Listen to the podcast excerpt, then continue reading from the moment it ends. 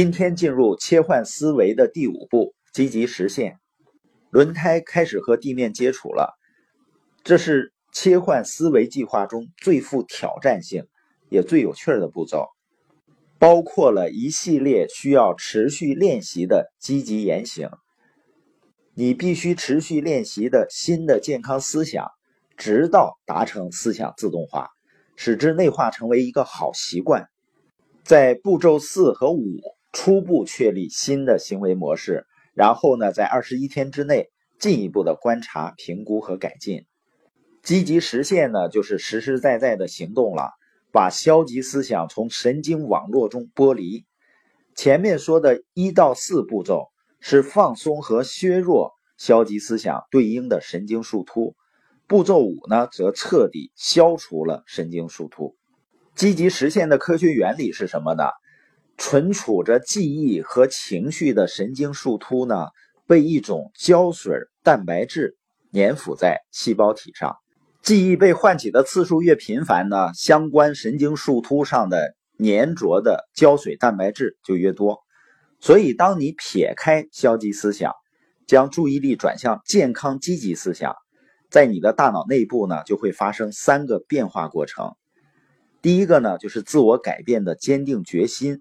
会触发电磁和量子信号，攻击并削弱消极思想神经树突。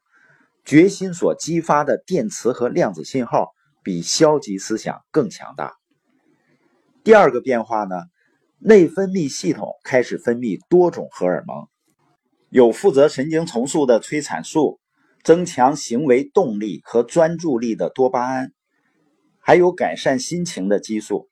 这些荷尔蒙呢，同时会削弱消极思想神经树突。第三呢，就是拥抱胶水蛋白质，脱离消极思想神经树突，移向健康思想神经树突。在积极实现阶段啊，行动是最重要的，不仅仅是决定去原谅，而是真正的宽容应对；不仅仅是下定决定停止担心你的孩子，而是真正的停止担心。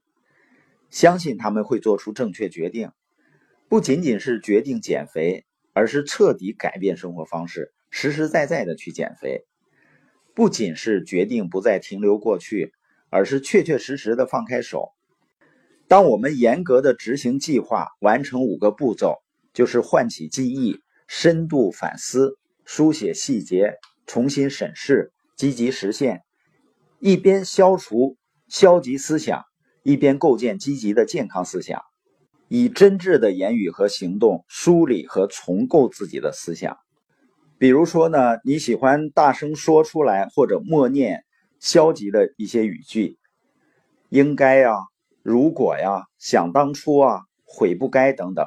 针对这些呢，你的积极实现的方法就可以是大声说出“我再也不说这样的语句了”，我要彻底告别过去。或者想象困扰你的事件或问题呢，在一阵烟雾中消失的无影无踪了。或者引用恰当的积极的语句，或者呢做些有趣的动作，比如微笑啊、揉脚啊。另外的消除消极思想的例子呢，比如说你一直试图改变过去，在脑海里一遍遍的回想，设想着如果当时你换一个选择，结果将会不同。有些损失呢就可以避免了，有些愿望可以达成，然后呢你就不会像现在这样懊悔。你的积极实现的方法可以是呢，我选择停止这种回想，或者呢我选择终止这种懊悔，或者引用适当的名言警句。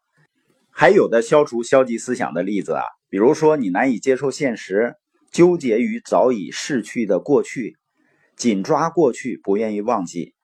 积极实现的方法呢，就是想象一面墙轰然倒塌，倒塌的墙壁呢，就是过去种种的回忆和往事。